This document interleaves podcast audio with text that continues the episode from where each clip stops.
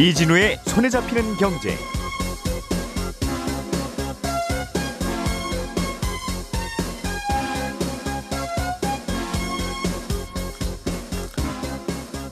안녕하십니까 이진우입니다. 러시아와 서방 국가들 간의 충돌 가능성이 커지는 가운데 에너지 가격이 계속 오르고 있습니다. 그러면서 유럽의 물가 상승도 이어지고 있고요.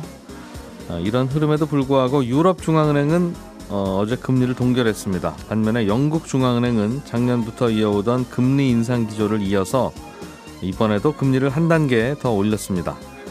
어젯밤에 우리가 잠을 자고 있던 사이에 유럽에서 벌어진 중요한 일들 정리해 보겠습니다. 정부가 오피스텔과 생활형 숙박시설의 분양제도를 좀 손보기로 했습니다. 아파트 수준으로 분양제도를 더 강화하겠다는 게 골자인데 구체적으로 뭐가 어떻게 달라지는지 그리고 어떤 파급 효과가 있을지 짚어보겠습니다. 작년 4분기에 서울 강남 지역의 사무실 빈 사무실이 매우 줄어들면서 임대료가 꽤 많이 올랐다는 소식도 간단히 짚어보겠습니다. 2월 4일 금요일 손에 잡히는 경제 광고 잠깐 듣고 시작하겠습니다.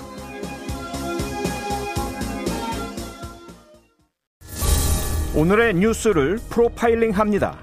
평일 저녁 6시 5분 표창원의 뉴스 하이킥.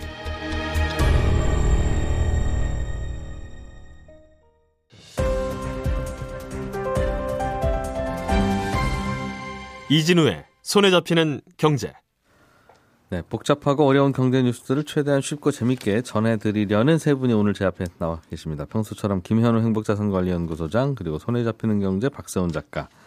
금요일에 목소리 안승찬 기자 세 분 어서 오십시오. 네, 안녕하세요. 자, 오늘은 안승찬 기자가 준비해 오신 소식 먼저 들어보겠습니다. 유럽 중앙은행이 이, 여기도 이제 금리를 결정하는 올릴까 내릴까 결정하는 회의를 하는데 네. 어, 꽤 매파적이었다는 평가를 받았나 봅니다. 어, 금리는 동결했는데 그럼에도 불구하고 거의 뭐 올린 거하고 비슷한 얘기를 했나 봐요. 그렇습니다. 어제 예. 뭐 유로화도 뭐 조금 많이 뛰었고 예. 유럽 증시도 떨어졌으니까 시장에서 사실 좀 깜짝 놀란 셈인데 음. 사실 유로존이 이제 마이너스 금리로 유명하잖아요. 그래서 예. 하여튼 굉장히 시, 시장에 돈을 많이 푸는 대표적인 곳인데 현재 그 마이너스 금리 상태라고 하는 이유가 물론 유로존도 정책 금리는 어, 기준 금리는 0%입니다만 음. 예금 금리라는 게 마이너스 0.5%로 돼 있어요. 예금 금리가 마이너스라는 건 그 은행들이 중앙은행에 이제 지급 준비금이라고 해서 돈을 일- 일부 꼭 맡겨야 되는 돈들이 있는데 네. 그 이상 돈을 맡기면 일반적으로는 네가 돈을 맡겼으니까 이자를 좀 준다. 음. 중앙은행도 이자를 줘야 되는데 은행들한테 예, 그렇습니다. 근데 이게 지금 마이너스 0.5%라는 건 우리한테 필요 이상으로 돈을 더 맡기면 벌금을 떼겠다 음. 하는 뜻이니까 돈 괜히 가져오지 말고 웬만하면 대출해주고 하세요. 뭐 이런 의미로 이제 유로존이 마이너스 금리를 유지하고 있는데 네. 말씀하신 대로 어젯밤 회의에서는 예금금리, 기준금리는 동결이 됐습니다만 어, 말씀 지금 유럽 중앙은행이 이제 팬데믹 상황에 대응하기 위해서 팬데믹 긴급 매입 프로그램이라고 하는 채권들을 그 회원국들의 채권들을 대량으로 매입해 주는 프로그램을 진행하고 있거든요. 그게 뭐 유럽판 양적 완화죠. 비슷하죠. 그렇습니다. 예. 그렇습니다. 이거를 어, 오늘 3월까지 종료하기로 어, 어제 음. 결정을 했고 물- 물론 이거는 지난번에도 하겠다고는 했습니다만 그게 이제 재확인된 셈이고 음. 특히나 시장에서 놀랐던 건이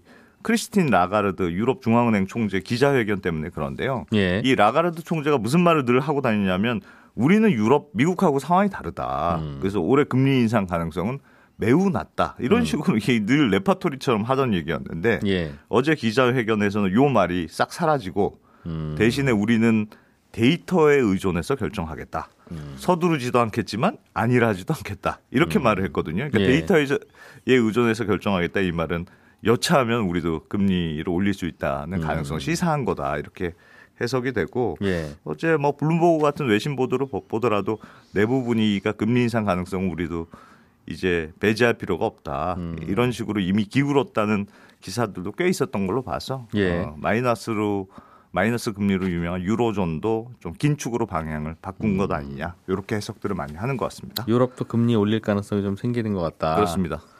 그러면 이제 주요 경제권 중에서는 일본만 제로 금리일 가능성이 슬슬 네. 보인다는 그 말이죠. 예, 유럽의 분위기가 왜 달라졌어요? 그 동안에는 그 물가 오르고 금리 올려야 되고 이런 상황은 미국 유럽에서나 벌어지는 일이지. 네. 유럽은 아직도 불경기고 네. 뭐저 사람들 인건비 오르고 이런 일도 잘 없다. 음. 이런 게 유럽 중앙은행의 입장이었는데 뭘 좀 다른 걸 발견했나 봐요.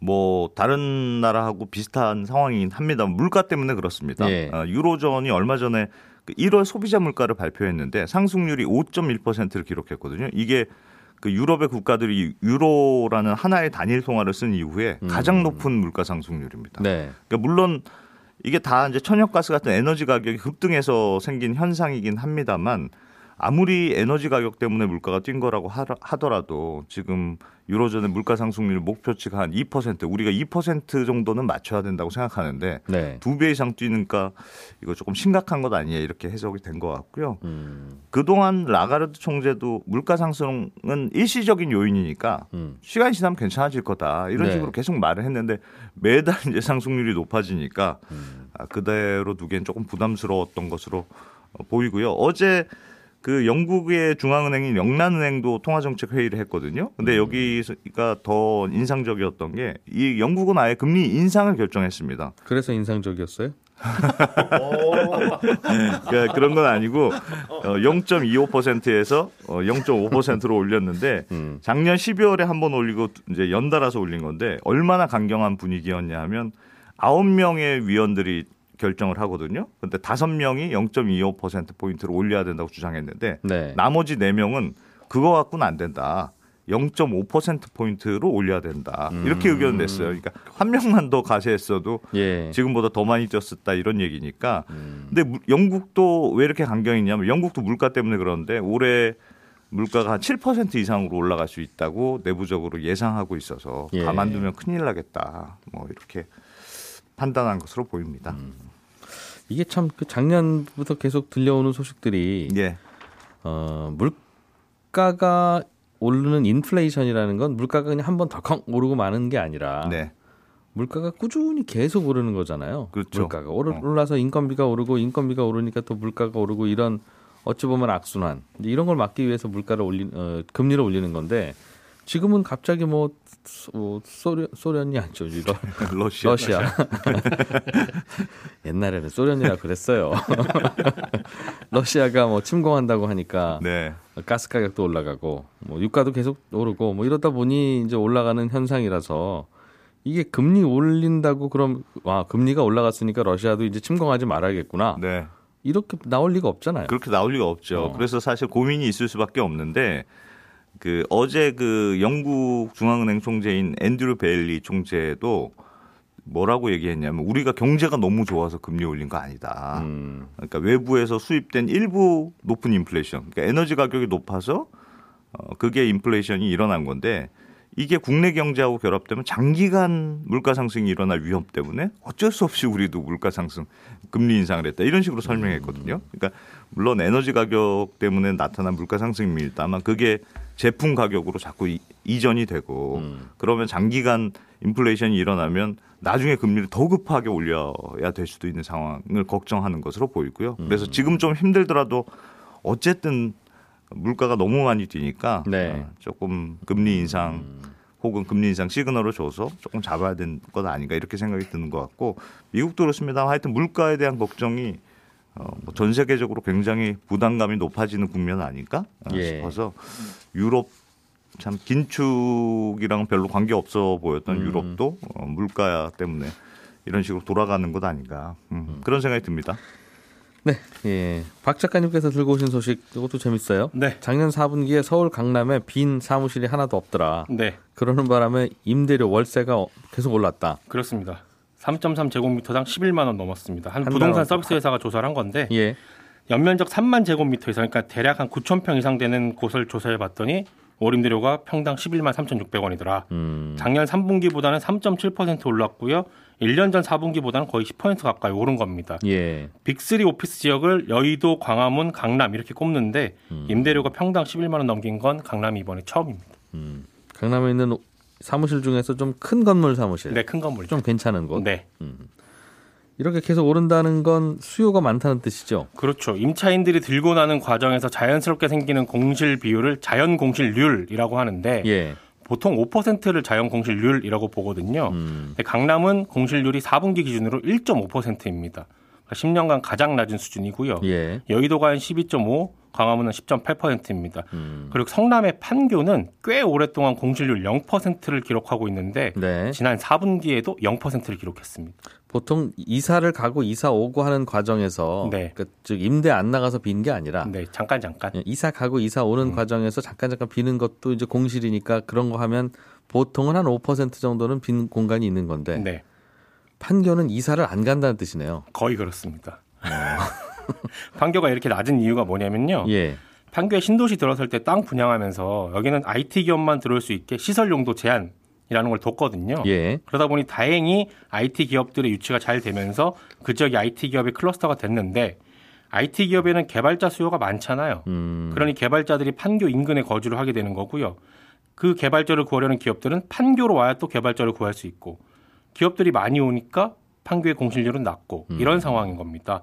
지금 강남 지역의 공실률이 내려가는 것도 판교 상황과 연관이 있는데 예. 판교에서 오피스를 못 구하는 기업들의 수요가 강남, 강남으로 몰리게 되고 음. 강남에서 못 구하니까 여의도 지역으로 분산이 되면서 예. 강남 지역 오피스 임대료도 오르고 공실률은 계속 낮아지는 겁니다. 음. 그래서 지금 강남하고 강북의 오피스 가격 차이도 갈수록 벌어지고 있거든요. 공실률 차이도 벌어지고 있고 왜냐하면 강북 지역 오피스 같은 경우는 판교랑 거리가 멀기 때문에 네. 판교를 대체할 수 있는 지역 수요가 안 생기는 게 원인입니다. 그래서 강북은 좀 싸고 네. 음, 판교를 대체할 수 있는 그러니까 강남을 대체하기 위해서 판교를 만들었는데 네. 사실은 네. 주택은 오피스는 오히려 판교를 대체하기 위해서 강남이 뭐 여기라도 그럼 어떻게 안 되겠습니까? 이렇게 그렇죠. 이렇게 한다는 거네요. 그렇습니다. 어. 판교의 그 이른바 스타트업들 네. 아니면 뭐 대형 IT 기업들 그쪽에서 사람 더 뽑는 바람에 생긴 일인가 봐요. 그렇죠. 그리고 비싸도 들어간다는 건 예. 거기가 아니면 안 된다라는 의미이기도 하지만 많이 올라도 음. 들어갈 만큼의 충분한 돈이 있다. 그- 혹은 뭐 충분한 투자를 받았다라는 음. 의미이기도 합니다. 그렇기도 하고 직원 하나 잘 뽑는 게 훨씬 더 도움이 된다. 그렇죠. 저 직원이- 사실상 스타트업들 같은 경우는 인력이 전부니까요. 거기. 예. 그러니까 사람을 잘 뽑자라는 의미이기도 합니다. 어떤 분들은 그런 말도 하시더군요. 이게 10년 전에 비해서 직원들이 책상 쓰는 면적이 한 네. 두 배는 늘었다. 음. 예전에는 직원들 둘 앉혀도 그냥 네 하고 앉을 만한 그 공간에 혼자 써야 된다고 모니터 세 개는 놔야 되고 그렇게 됐다고 그래서 한 직원들 한한 50명 되는데도 뭐 좁은 사무실 못 아, 간다고 넓은 데로 가요. 예 네. 그런 이야기도 하시더군요. 아무튼 그렇게 저렇게 해서 사무실 공간들은 부족한데 네.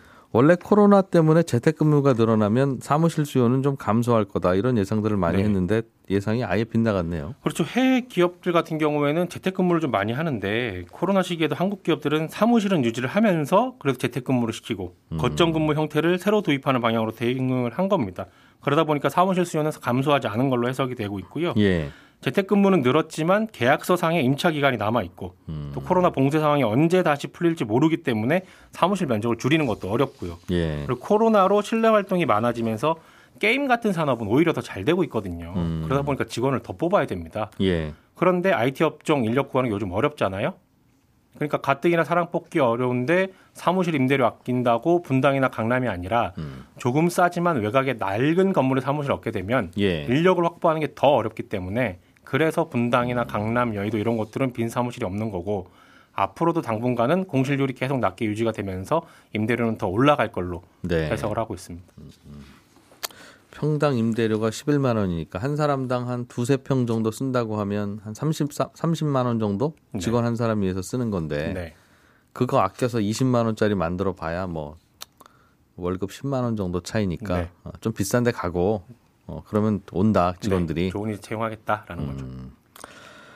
자 김현우 소장님, 네. 정부가 오피스텔 분양 제도를 좀 바꾸겠다는 네. 발표를 했네요. 그렇습니다. 이게 아파트에 대한 규제가 심해지다 보니까 주택이 아닌 것들의 인기가 치솟았잖아요. 그 예. 오피스텔이나 뭐 생활형 숙박시설 이런 것들이 뭐 작년 말까지 엄청나게 관심이 쏠렸는데 청약 경쟁률이 뭐 몇백 대 일 아니면 뭐 천 몇백 배, 천 몇백 대 일 이렇게 넘어가는 곳들도 있었습니다. 음. 지금 같은 경우에 30호실 이상 되는 아파트를 분양을 할 때는 이 예. 청약홈 같은 곳에 공개 청약을 하는 게 의무입니다.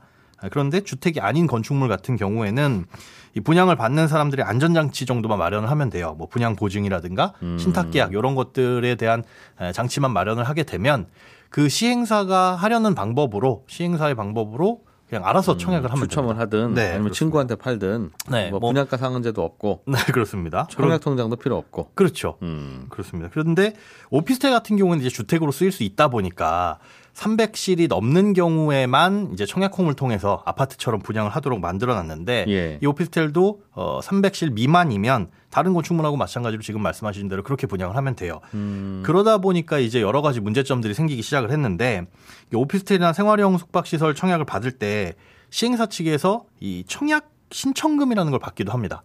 이게 이제 예, 보시- 가계약금 같은 느낌인가요? 그렇죠. 예. 뭐 이거 때문에 에, 뭐 계약을 할 분들이 안 한다거나 이런 게 아니라 그 허수의 신청자를 막기 위한 게 사실은 컸거든요. 음. 그러다 보니까 금액이 크지는 않습니다. 뭐 100만 원에서 300만 원 정도 받아 놓는데 음.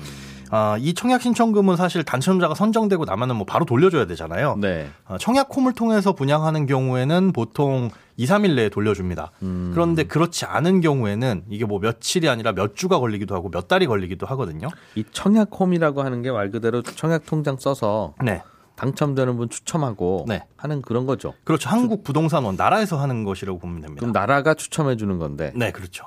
오피스텔 같은 데가 300실 미만이면 네. 추첨을 누가 해요? 어, 그 시행사에서 합니다. 그러니까 알아서 홈페이지 만들어서 알아서 자기네 서버에서 우리가 이렇게 이렇게 해가지고 임의대로 추첨을 합니다.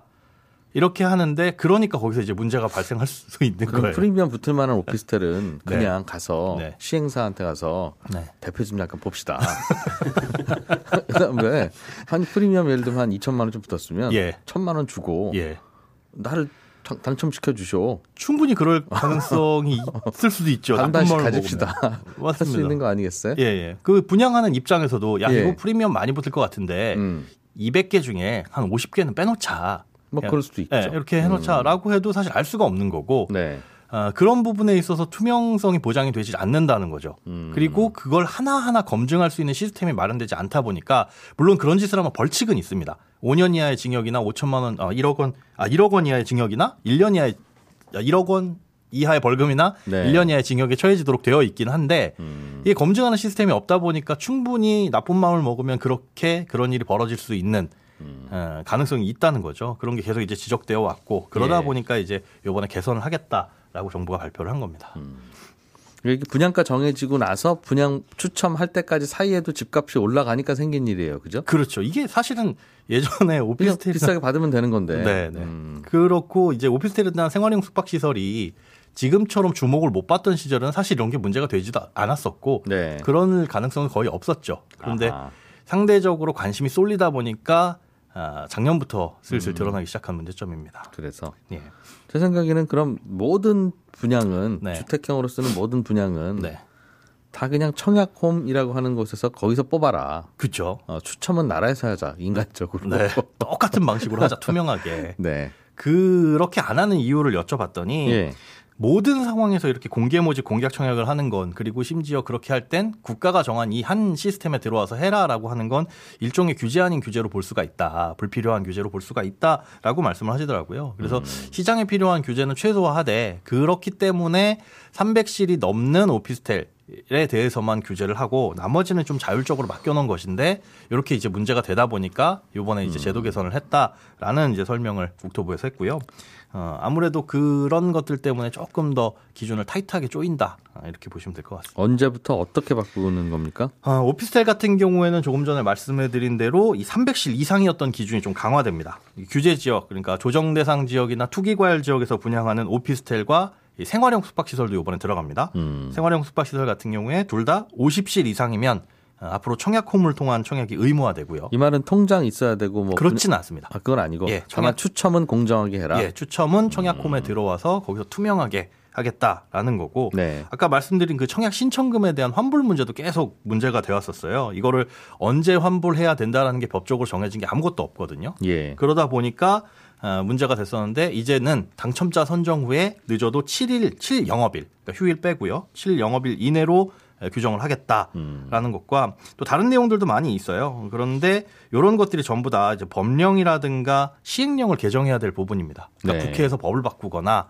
뭐 정부에서 어, 시행령을 좀 바꾸거나 해야 되는데 국회를 통과하고 뭐 입법 예고 거쳐서 공포되기까지 시간이 많이 걸리잖아요. 예. 그렇게 될 기까지 얼마나 걸릴지는 지금 예상할 수가 없는 거고 다만 지금 이러한 문제점들이 많이 제기되고 있다 보니까 에, 정부 입장에서는 빨리 개선안을 내놓고 이렇게 하겠다라는 방향만 현재 시장에다 제시를 한 상태다 이렇게 보시면 될 것 같습니다.